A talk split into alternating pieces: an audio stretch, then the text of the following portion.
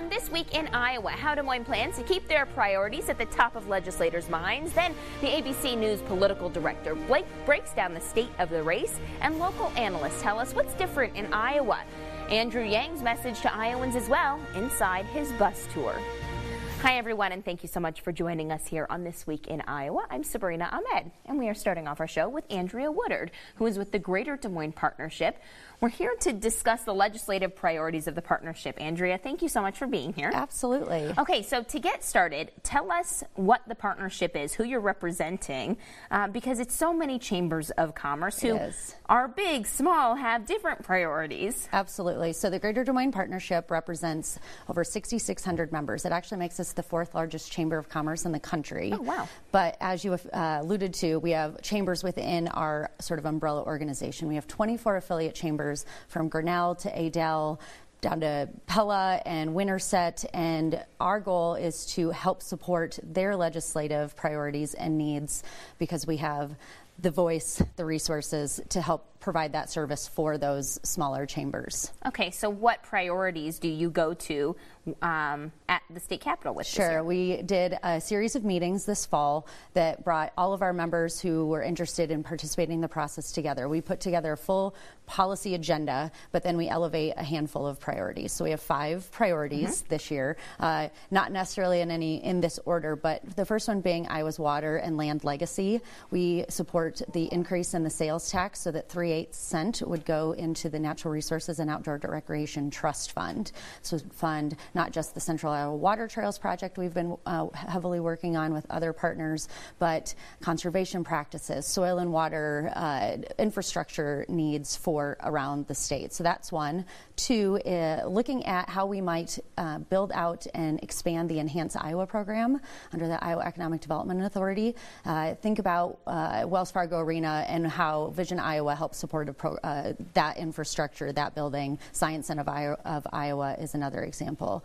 So that was a, a, second one. Thirdly, is the Des Moines International Airport, another mm-hmm. infrastructure project. We want to see an expansion of the terminal to support the growing needs, uh, not just for the the flights that people are taking, but security needs as well. And thirdly, is the inv- uh, an angel investor tax credit, so an increase to help provide support for those startups throughout the state and the investors, and, and incentivize those investors who um, support those. And then our fifth one is kind of a bucket of uh, information, more uh, more so on the talent development side. So, what are we doing to address the number one concern we hear from our members, which is workforce? So, looking at how do we address the affordability and ch- uh, accessibility of childcare options, uh, in decreasing barriers to employment for those with a criminal uh, background, uh, criminal history, and we would also really love to see a full funding of the Future Ready Iowa initiative. So that was a lot. it's a lot of words, but overall, how do you balance rural? And urban? That's a great question. I think a lot of those priorities you would see do support that urban role. The t- uh, sales tax increase and looking at water quality, we drink the water that's coming from the top of the watershed. What are we doing to help support those flood mitigation issues that impact downstream? So I think on one hand, you've got uh, that project, uh, the angel investor tax credit, because of technology and connectivity that exists throughout the state, those can pop up all over the state. They don't have to be in urban centers. So those are just two examples of ways that we can help support priorities of both urban and rural Iowa. Okay, and now that you just said so much in so little time. so tell us how people can learn more about this and get involved in some of these priorities if they find them important to them as well. So our, our website is uh, dsmpartnership.com, and we have both of our policy agendas on there at the state and federal level. They can always reach out to the organization, and if someone isn't already involved in their local chamber, whether it's in Pella or Johnston, get involved, and that then puts you at the table to have that conversation and to share your priorities. Andrea, thank you so much for being here. We really yes. appreciate your time. We are joined now via satellite by Rick Klein, who is the ABC News political director. Rick, from New York, thank you so much for being with us this morning. My pleasure, Sabrina. Great to be with you. Rick, I want to just start talking by talking about the caucuses, which as of this Sunday are 43 days away, which that number seems very little. Um, talk to us about what trends we're seeing coming from campaigns and the candidates. Yeah, this is crunch time for the candidates. And of course, it comes against the, the backdrop of this impeachment debate, which is uh, kind of the best laid plans of campaigns are, are, strewn to the side when you have these other big national events. But as you know, candidates are spending a lot of time in Iowa. They have their caucus operations up and running. At this stage, if you don't have a pretty good ground game, you're not going to get one. This is about execution. And we have seen some surprising, perhaps, frontrunners uh, poke through. I think the biggest story of the early season has been Mayor Pete Buttigieg, who you have to consider a major frontrunner in despite the fact that he came into the year with just about no name recognition, no money, no connections. He has really impressed a lot of people uh, and is now poised for what could be a pretty good caucus night. I want to talk about two of the topics that you just mentioned. First, let's talk impeachment, then we'll get to Pete Buttigieg. So, uh, impeachment could mean that we have all of the people who are running for president, who are also senators, are stuck in Washington, D.C. How does that change the tone? How does that change what they're able to do? Well, I know a couple of campaigns are checking out all those flight times between uh, Washington and Des Moines and figuring out how you can be in two places at once. can you possibly be uh, in, at a breakfast in, in, Iowa and then back on the Senate floor by noon or 1 o'clock when the trial might get uh, restarted in the Senate? It is an inconvenient fact for these senators running for president. There are five of them, including three on the debate stage just, in, uh, just this week, uh, who are senators as well as candidates, and it's very difficult for them. So that's one piece. They recognize uh, that they have a duty to perform back in the Senate, but they also recognize that they have a job that they're vying for, which wants them to be in places like uh, like Iowa, New Hampshire, South Carolina right now. So they're going to have to split their schedules and get creative and maybe try to make some news in another way. Uh, I don't think any of them are contemplating skipping uh, votes in the Senate or uh, testimony in the Senate. They recognize that that's part of their constitutional responsibility, but it's definitely not how they would design things. Now, one person who will not have to deal with that is Mayor Pete Buttigieg, who you mentioned is leading in Iowa polls. But nationally, he is in the top tier, but he's not leading. It's Joe Biden. So why are we seeing such a discrepancy in national polls versus Iowa polls? And historically, what do we see that really matters? Well, that's a, that's a question that campaigns would love to be able to answer definitively, but I'll give it my best shot, Sabrina. Basically, the, the candidates are spending a lot of time and a lot of money and a lot of effort in boosting their recognition in Iowa. And as you know, and as Iowans know, potential caucus goers know, you have an opportunity that's almost unique in this country where you get to meet the candidates, see them up close. You definitely are exposed to more than your share of messaging from them. So it allows a candidate who is lesser known nationally, doesn't come in with a big profile as a senator, say, or a big state governor, to build something up from scratch. And, and it becomes becomes just legitimately word of mouth. People talk about this young mayor from South Bend, Indiana, close by to Iowa, uh, who is uh, who's onto something. Uh, and in terms of what polls matter, in, in some ways they both matter, but I always put my stock in those early states because momentum matters quite a bit in this game. And, and breaking through in Iowa and New Hampshire and then South Carolina, if you're able to do that, you see that carry over nationally. And by the time you're out of Iowa and onto the other states, we are coming up on a national primary very quickly. Only a month between the caucuses and Super Tuesday when giant states, uh, including California and Texas, are voting. So can you get a fire going without that spark of Iowa? That's a big, a big risk and a big gamble for candidates like Mayor Mike Bloomberg, who's not spending any time or money in Iowa, but is blanketing the airwaves virtually everywhere else.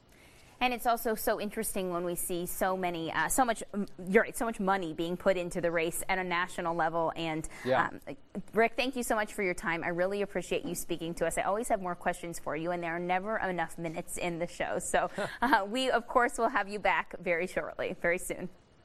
My pleasure. Anytime, Sabrina. Thank you. Yep. Be good. We'll talk to you soon. Up next, we now have the national perspective. Let's get the local perspective. Our analysts are on the sofa next. We are joined now by Isabella Murray and Craig Robinson. Thank you both for being here. We really appreciate you taking the time. Craig Robinson with the Iowa Republican, Isabella Murray, who is with Iowa Starting Line. So uh, we touched on this a little bit with uh, Rick Klein, the ABC News political director, but talk to me about um, how you think people perceive national polls versus Iowa polls in Iowa. What do they find to be more important? Well, I hope they find the Iowa poll more important. I mean, national polls are great and it gives you a nice snapshot of the country, but they don't really matter because we don't nominate our presidential candidates that way. And so the polls that really matter are these state by state polls. And uh, so I hope Iowans are paying more attention to what other Iowans think about these candidates than what is just a snapshot nationally. Isabella, you talk to a lot of Democratic caucus goers. Do you is that what you're hearing? Is that what they care about? Yeah, so they're focused on the polls, but I think what you know the polls are showing is consistent with what's happening on the ground as well. So uh, there's a new poll that came out today or earlier this week um, from Iowa State, and they showed that Pete Buttigieg is leading still, with Bernie Sanders kind of inching towards the top, and Warren and Biden a little bit lower. Um, but we're seeing that Pete Buttigieg is able to consistently bring out huge crowds. He's a few weeks ago in Coralville, he brought out about 2,000 people, while the other candidates are kind of between two and 400 people at events outside of big cities. Um, so, you know, people are kind of reflective of the Iowa polls, I would say for sure. So, of course, the big thing that happened this week was the impeachment um, in the House, and now we go into a Senate trial. What are you two hearing? Craig, I want to start with you. What are you hearing from Republicans and Democrats about how impeachment is impacting who they will vote for? Are your Republican friends still gung ho for Trump or? Yeah, I don't think the impeachment has done anything to slow down Republicans' view about Trump. And if anything, I think it's kind of put some wind at their backs in terms of how they feel about this general election, especially when you're looking at congressional races uh, in Iowa, where Trump, you know, in the three, the first three congressional districts of Iowa, Trump won these seats mm-hmm. by more than three and a half points. And so they look at this impeachment vote as, you know, something that's going to put those new freshman uh, incumbents in trouble uh, for them. So I think Republicans kind of like it's odd that we just went through an impeachment, but Republicans feel pretty good about how things position in Iowa at this moment. And you could see the president in his rally felt pretty good about it. Too. Yeah, absolutely. Um, and uh, Isabella, um, you speak to a lot more Democrats. Mm-hmm what is what's their feeling? What are yeah? So a concern of sort of national media and sometimes uh, with our democracy reporter. They're concerned that Iowans don't really care about impeachment, at least the Democratic caucus goers that are at some presidential candidate events. Um, but and you know being at events it's pretty clear that the voters are concerned with asking more about you know, dinner table issues like healthcare, rural policies, and things of that nature. But when you're going around and asking specific caucus goers what if they're up on the impeachment, if they care about it, they are. And uh, I went to recently in an impeachment rally, sort of in front of the Capitol.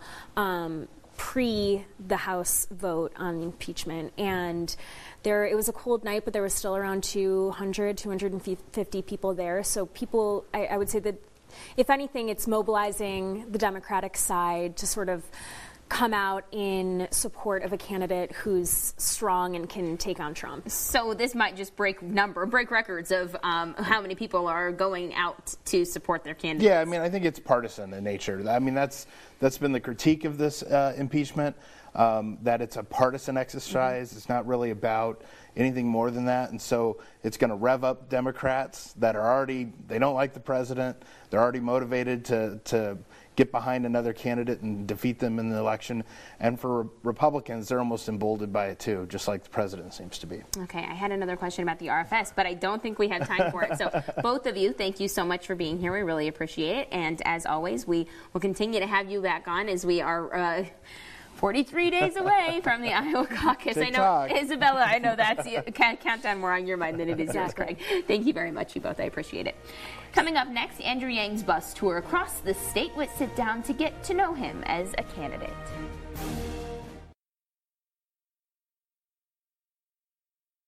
Andrew Yang was one of seven candidates on the debate stage last week. And one thing that sets him apart from the rest of the Democrats running for president is his idea of universal income.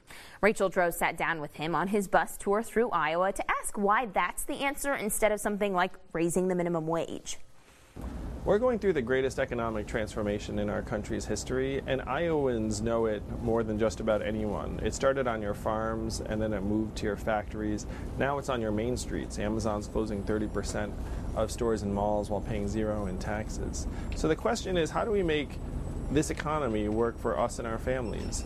And the best and most direct thing we can do is actually take a tiny slice of every Amazon sale and Google search and Facebook ad and put it right here into the hands of Iowans, build a trickle up economy. This would make our people and our families stronger, healthier, mentally healthier, less stressed out, and would create new jobs right where we live and work every day. And now that theory, of course, is just a theory. It hasn't been played out, and this universal basic income has quite a hefty price tag. Even if that trickle up economy does end up working out down the line, how do you pay for that now? Well, again, you have a trillion dollar tech company like Amazon paying zero in taxes, and Iowans know that's not acceptable. If you give us our tiny fair share of every Amazon sale, Google search, Facebook ad, we can easily afford a $1,000 dividend for every American adult, particularly because the money doesn't disappear. Right here in Iowa, it would go to car repairs and daycare expenses and Little League signups and all the things that would make our businesses uh, and organizations stronger and healthier. Also, I want to say that when you say it hasn't been proven, Alaska's had a dividend in place for almost 40 years. Everyone in the state gets between one and two thousand dollars in oil money, and it's made children healthier. It's created thousands of jobs, and it's wildly popular. Uh, so what they're doing with oil money in Alaska, we can do for everyone here in Iowa and around the country with technology money. Okay, and now um, you have a plan to reach zero net emissions by 2049. How do you plan to do that realistically? Well, the big change we have to make is we have to start measuring uh, the cost of pollution. Because right now, if you're uh, a big company and you uh, have emissions, um, we all pay a, a, price for it, and, and, we don't know exactly uh, what price that the, the firms uh, incurred for us all. So what you have to do is you have to put a price on pollution, and if you do that, then you can move us towards lower emissions over time very quickly. Okay, and now you're you have a gun safety plan in place. What exactly is that plan? What does that entail? I'm for common sense gun safety regulations that most all of us agree on at this point universal background checks, red flag laws. Uh, but to me, we have to go even earlier and see that the majority of gun deaths are suicides, uh, and that we have a mental health crisis. We have to make our schools uh, better able to support kids with different backgrounds. 96% plus of the shooters we're talking about are boys or men. Uh, and so we need to try to have our schools equip our boys to become strong young men over time. Okay, and now um, healthcare, the most probably divisive issue amongst the Democratic Party and all the candidates. What do you think the answer is? Is it Medicare for all? Is it a public option? Would you get rid of private insurance? I think we need to provide quality, affordable health care to all Americans, uh, but I also think getting rid of private insurance all at once is way too dramatic. Uh, and so we need to provide a public option that Americans can evaluate for themselves and see whether it's preferable to the private insurance in the market. The goal should be for the government to outcompete private insurers and push them out of the market over time. And so you're you would like to see private insurers gone eventually then? Yeah, but you can't just legislate them away. Uh, you have to outcompete them. Okay, um, and now you have a plan to reduce mass incarceration. What exactly does that entail, and how do you actually intend to do that? Well, first, uh, we need to get rid of private prisons because having prisons that profit from recidivism rates being high is not what you want. Uh, I was with a corrections officer who said to me we should pay people to stay out of jail because we spend so much money when they're in jail uh, we'd be better off doing anything possible to keep, keep them out of jail. Uh, right now, our criminal justice system is unduly punitive, particularly for things like nonviolent marijuana related offenses uh, and drug offenses. So we can reduce mass incarceration quickly if we curb some of the worst abuses in our legal system, particularly for people who are using drugs.